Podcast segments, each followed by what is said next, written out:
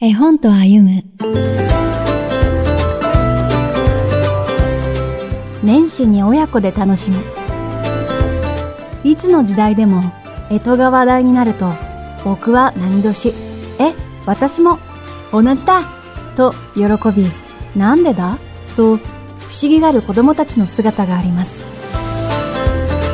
平成9年に教育画劇から刊行された十二支の始まり。岩崎京子文二俣英五郎絵は十二支の由来が書かれた絵本です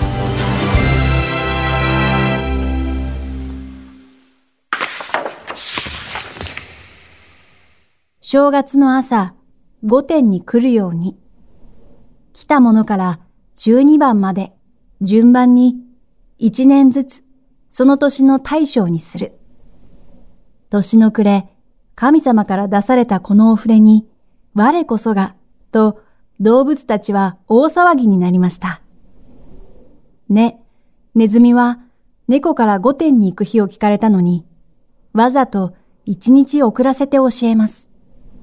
そして正月の前の晩から支度をして出かけた牛の背中に乗ってちゃっかり一番乗り。次が牛。足の速いのが自慢の虎。う、さぎと続きます。雲に乗った竜、想像上の動物、竜と草むらの脇道をスースルと進んだ実、蛇がその後に。一緒に出発した動物たちの中でうまくすり抜けたのが馬と羊。何かと揉める猿と犬の間に鳥、鶏が入りました。い、イノシシは本当は早いのに御殿の前を行き過ぎてしまい、最下位で到着。そこで御殿の門が閉まりました。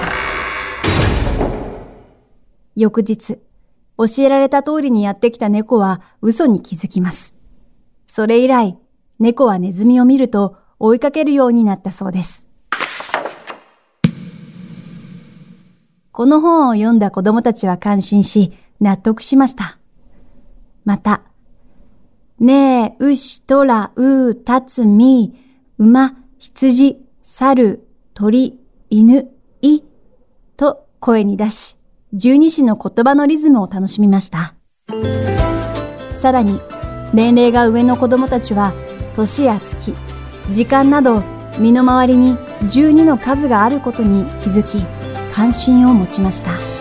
一年の始まりに親子で楽しみたい一冊です。ナビゲーターは相川ゆりがお届けしました。